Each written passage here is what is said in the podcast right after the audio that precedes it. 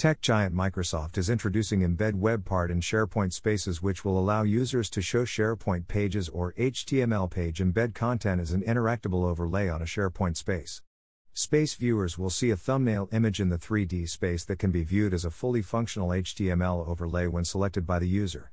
Space viewers that are using a mixed reality headset will only see the thumbnail when selecting the web part unless they return to the browser to interact with the embedded content. This new feature release will allow users to add content such as Microsoft Forms, the PowerPoint Embed Viewer, SharePoint Pages, Power Apps. This message is associated with Microsoft 365 Roadmap ID 70732. Release Timeline Targeted release, selected users and entire organization. Rollout will begin in early November and expect to be complete by mid November. Standard release, Rollout will begin in mid November and expect to be complete by late November. How this will affect your organization. SharePoint Spaces authors will see a new embed web part available in the Spaces web part toolbox while designing a SharePoint space.